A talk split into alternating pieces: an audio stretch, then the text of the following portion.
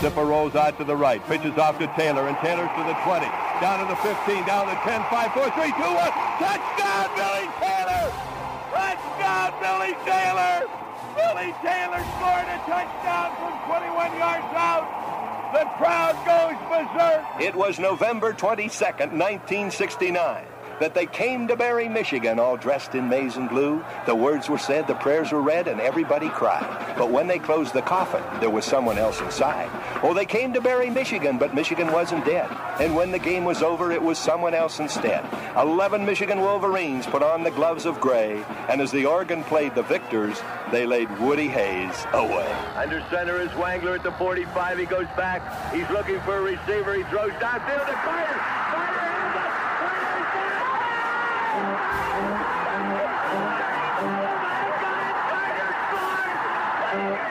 Who's got it better than us?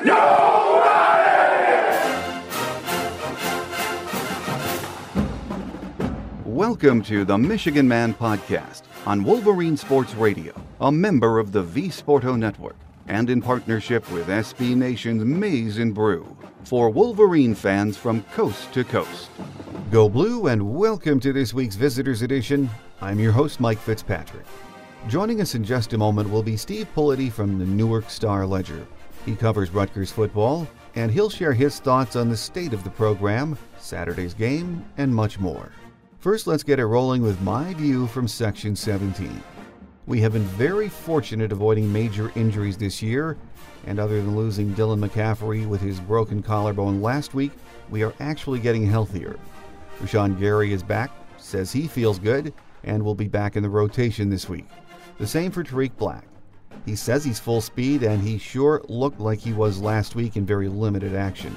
Every day this week, we hear how bad Rutgers is, and my guest in just a moment thinks so too, but it's still a road game, and we have to stay focused on the task at hand. So while these games do make us nervous, I think this team is in a different zone. They seem to understand that you can't let down, and they are on a mission. It's one day at a time, one game at a time. I think we're going to take care of business and keep the momentum going. I'm also hoping we can get the backups some action and get Shea off the field so he doesn't get dinged up or hurt. With McCaffrey down, we just can't afford anything happening to Shea. There just doesn't seem to be a light at the end of the tunnel for Rutgers football and for their fan base. Chris Ash took over a few years ago, and things seem to have gone from bad to worse. That's what my guest thinks anyway. Steve Politi from the Newark Star Ledger is up next here on the Michigan Man on Wolverine Sports Radio, a member of the V Sporto Network, and in partnership with SB Nation's Maize and Brew.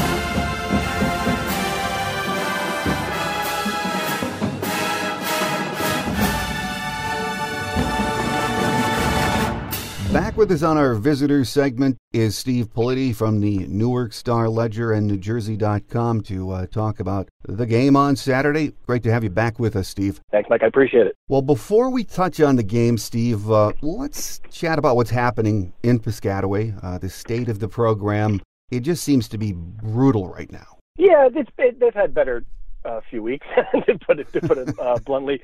Uh, you know, the the, the latest uh, player arrest was sort of an eye opener. Uh, uh, attempted wa- a murder by, by a walk on that uh, sort of turned the bye week into into a circus. Uh, they had uh, uh, several players charged with uh, credit card fraud in the off season that sort of de- decimated the depth on defense. Uh, and of course, the team is you know the team is one and eight. Uh, you know they played better the last two weeks, but still overall, you know it's just it, it, it seems almost certain that we're headed to a one eleven season. Well, when Chris uh, Ash came in with such high hopes several years ago, it's been a struggle since then. Is he going to be able to hang on to his job? I think so. I'm, you know, he he signed uh, you know, as part of his deal when he came in. He he received a, a contract extension based on the fact that uh, the program was put on NCAA probation based on what happened under Kyle Flood. Uh, so he's got another you know four years after this in his contract, ten million dollars. You know, I don't think people uh, in Piscataway Rutgers have the stomach to to swallow that at this point.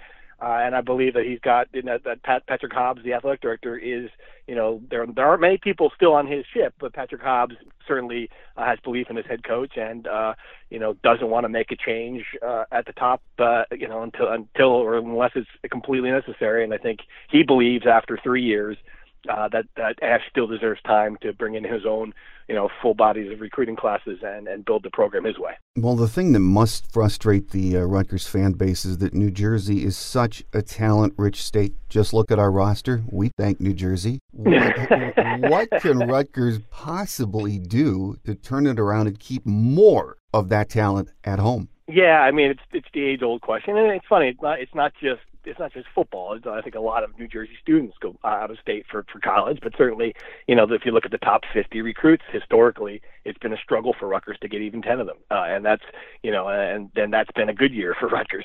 So yeah, it's it's you know, and the problem I think now is, are you going to lose recruits to Ohio State and Michigan? You kind of understand that. Uh, it's that you're losing recruits to Syracuse and Boston College, and you've got teams in the, nor- the Northeast who are, you know, having very good seasons in the top 25. I mean, you know, it's going to be the, the game of the week is at Boston College this week. Um, you know, you see that when that happens. So that's that's an even bigger problem for for Chris Ash because he, you know, you when you're losing ground to to programs that for 10 years or more, you know, Rutgers had stepped over. So I think that's kind of where it's at now. It's it's it's been an even harder hill to climb for recruiting when you've got so many competitors in the state. Every Rutgers fan I know just seems to be so fatalistic when you talk to them about uh, their future. Uh, and, and, you know, I've, it's in their DNA, though. Let's be honest. It's, it's, it's sort of yeah, it's, well, it's understandable too. You know, in some of the uh, the blogs this week, I was seeing the Rutgers fans saying, "Why are we in the Big Ten? Why did we join the Big Ten? Let's think about this." The fan base seems to have really checked out on a lot of levels. Yeah, and I, you know, and I get those emails all the time about the after every loss. You know, the Big Ten was a mistake. They should be playing Cornell and Lehigh and Colgate like they used to, which is, I mean, which is just utter nonsense. Of yeah. course, they, you know, Big Ten was the best thing that's ever happened to that program. It, you just got to get better. Uh, and it's not going to happen overnight. And I think the bigger frustration is that this team, you know, where it was in 2006, 7, 8, you know, it would have been a competitive team. It would have been, you know, it, it's hard to believe, but Rutgers beat Michigan 40 years ago. It wasn't like in the dark ages. I mean, lots has changed then. I get it, but you know, it is possible uh, to, to to get to build a program to the point where I don't think it's going to, you know, compete with Ohio State, but you know, certainly there's no reason why it can't be a six, seven, eight win team uh, every few years and go to a bowl game. They're just a long ways from that right now. So at this point, the administration, the athletic department still has full faith in Chris Ash? It seems like yeah. I don't you know certainly the athletic director does. I don't know where you know it's not necessarily a booster culture at Rutgers, but I don't know where all of the the high profile money guys stand. But you know I don't know that there's something. I think they're expecting to lose these last three games. You know if it's a seventy eight nothing situation again, well maybe that maybe that shakes some things loose. But uh, right now, I think it's a very, very low percentage that he there would be a change. Are they still getting fairly good crowds at the games? No, the crowds is, the crowds have abandoned the, the program. The, you know, uh, fifteen thousand, rough count uh, for the Northwestern game. A lot of purple in the stands because of the New York presence for for for Northwestern. I mean, I think it's going to be a heavy Michigan crowd. Uh, and the one, the one, bet, the one thing that's happened that's been good for Rutgers is that Penn State has taken a few losses. So I don't know it'll be quite. People were expecting another whiteout in Piscataway. Penn State was undefeated or close to it, so that seemed like that might be less of the case. But yeah, it's going to be it is going to be a Michigan crowd on Saturday. Well, I've been reading a lot this week about the uh, 78 to nothing Michigan win a couple of years back. And even Coach Ash said he understood Michigan mm, running it up uh, back then. Is that a hot button topic with Rutgers fans? You know, it uh, a little bit, but I think people saw the score and thought it was running up. I watched the game and I, I clearly did not. I did. I mean, I don't think you can run up a score against a conference foe in the first half, certainly. Uh, and then second half, I mean, it was just you know it, it, routine runs being broken off for for for large touchdowns, and this is when Rutgers thought it was going to run a high tempo spread offense, and mm-hmm. they would go three and out in 11 seconds and punt the ball back to Michigan, and Michigan would score. I mean, it was just it was just all it was just kind of crazy. Uh, Rutgers didn't have a first down until the fourth quarter, so you know, uh, I, I mean, I really did not at the time think that Harbaugh run it up, ran it up. Um, you know, I'd be interested to see what he does this time around. Uh, if it's in that same situation, I mean, I don't know if he has to impress voters or has to impress people to get in the playoffs. Probably not, but it's it's more of a factor than it would have been last year or two years ago. Well, last week after the Wisconsin game, you wrote that it won't get better until Rutgers gets beefier course, using Wisconsin as a measuring stick might not be fair. They are just incredibly, ridiculously massive human beings, as you said. but how undersized on both sides of the ball is this Rutgers team right now? Yeah, it, it it's very noticeable, and I think that's what the jarring part against Wisconsin is that when you know Jonathan Taylor's an excellent running back, but he he routinely had four yards before he touched the ball. I mean, that was you know that was just you're watching this going wow, uh, and I think that that's been a problem in the Big Ten uh, it's not necessarily just size; it's also development. I, I, we haven't seen Rutgers develop, uh, especially offensive linemen. You know, it just seems like that's been a a problem in the program. Even when they get big physical bodies, uh, that just have a hard time, you know, turning what would be a three-star, six-three, 300-pound kid into a good offensive linemen. Good programs do that. You don't have to get. There's only so many, you know, five star big men. You don't have to get all those guys. You can still develop. And, and Rutgers had, has had problems doing it. You know, I think it's the it's the biggest weakness on the team now, and also the lack of depth. They don't have a lot of the play. The good players they do have get worn out by the end of the game. Well, last week, quarterback Art Sitkowski uh, had a, a, decent game against Wisconsin, but uh, as you wrote, if you know anything about this kid, is it's that he can take a hit. And I was watching on YouTube a, a review of the season um, the other day, and has he ever taken some yes. some hits for a young kid? You, yes. you you worry about where his head is, but uh, as you said, he just yeah. Comes, he, as long as it's still on his shoulder, long as it's still attached to his body, I'm less worried. Yeah, well, yeah I, I, understand your point. Absolutely. He is a tough kid, but talk about him and um, his future and what we're going to see on Saturday from him. Yeah, I think the last two weeks have been improvement because you know he had a just a historically bad game against Maryland where he had eight passing yards. I think it was two for seventeen with four interceptions, and it was just you know I looked like confused, looked like overwhelmed, looked like he hadn't been developing. The last two weeks he's been better. Uh, you know, I think he's he has at least hasn't thrown an interception. He's had, he's had some questionable throws, but you know he's kept it clean on on at least that part of the game, which has allowed Rutgers to be at least competitive in those games. Um, but you know, it's still it's still a hard, long haul for him. He doesn't have a lot of playmakers. You know, the one thing Rutgers had every year was a Leonte Carroo, or mm-hmm. you know, or, or you know, guys like Mohamed Sanu, guys who were really good receivers. He doesn't have that, uh, and it shows. You know, you, you, a lot of times he is, even when he's been accurate. You know, Rutgers has not been able to win those jump balls on those cl- close catches. Uh, it seems like it almost always goes the other way, and you know that those little plays on third down, you know, that makes a big difference in a game. Well, on offense, the only name that I really hear about is uh, Raheem Blackshear. Uh, he, he, he's a weapon. He uh, did well receiving last week, maybe not uh, picking up many yards uh, out of the backfield. But who else on that offense at the skill positions has shown any promise this year, Steve? Yeah, well, there's another running back, Isaiah Pacheco, who had a who broke off the longest play for Rutgers, 48-yard run against Northwestern. He's a fresh, true freshman. Uh, you know, so he's kind of splitting backfield duties with Blackshear, who, like you said, I mean, they found something against uh, Wisconsin in the passing game with little screens, and he's the one guy on the team that can make people miss.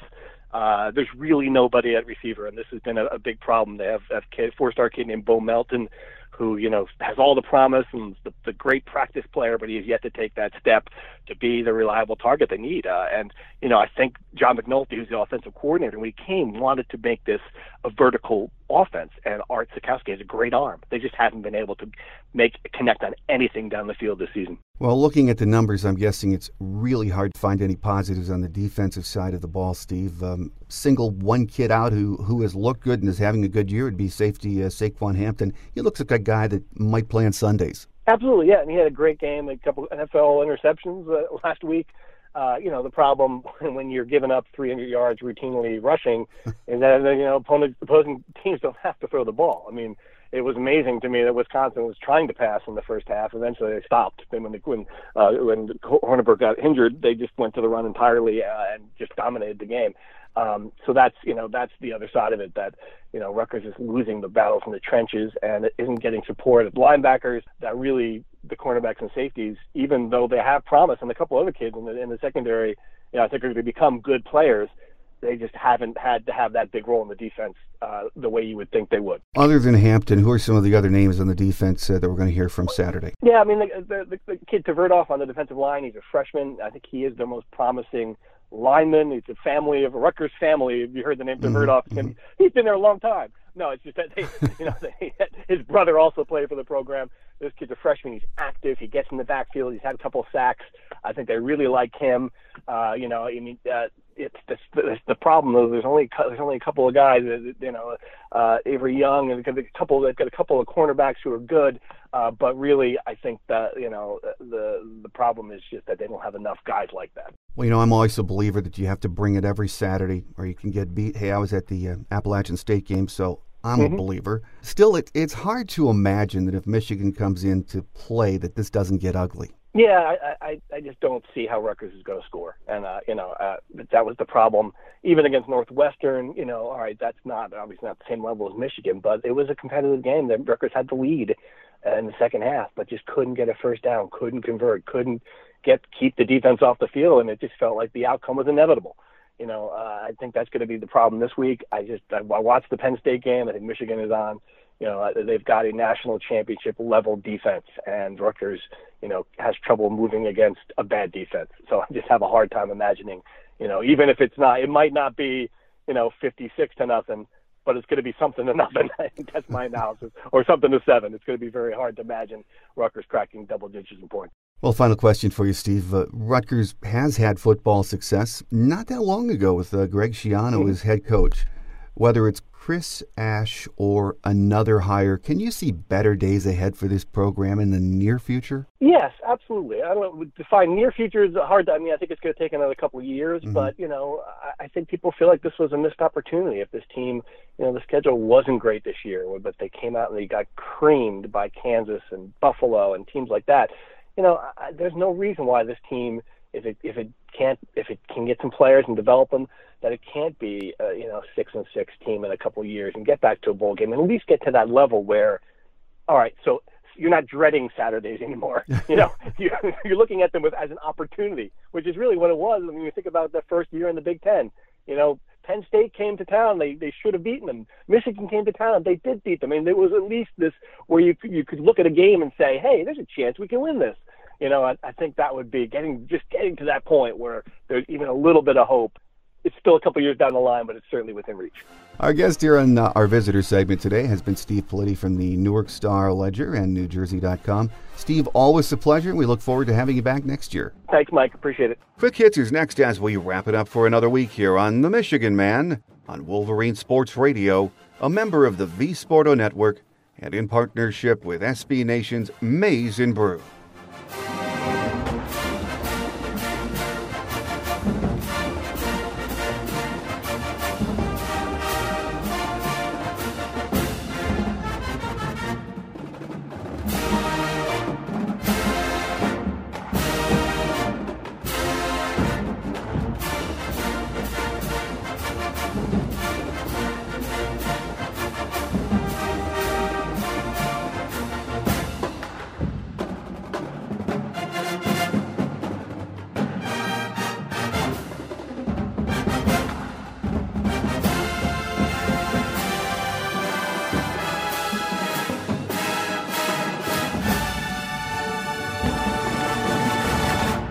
On Quick Hits today, other than Dylan McCaffrey's broken collarbone, we are in very good shape for Saturday. As we mentioned earlier, Rashan will be back in the rotation. Tarik Black should get more reps. Let's hope we continue to stay healthy. Here are some game day facts for you. Michigan has won three of the four games in this series. I think we all remember when Rutgers beat us in Piscataway and celebrated like they'd won a national championship. That was on October 4th, 2014. 26 to 24 Rutgers. Last year on October 28th in Ann Arbor, we won 35 to 14. Chris Ash is in his third year as head man, and his record is 7 and 26. Last year they were 4 and 8 overall, 3 and 6 in the Big 10. Their last bowl appearance was in the 2014 Quick Lane Bowl, a 40 to 21 win over North Carolina. Kickoff is scheduled at 3:30 p.m. on Saturday and the game is on BTN. Weather should be perfect on Saturday, especially for mid-November, early November.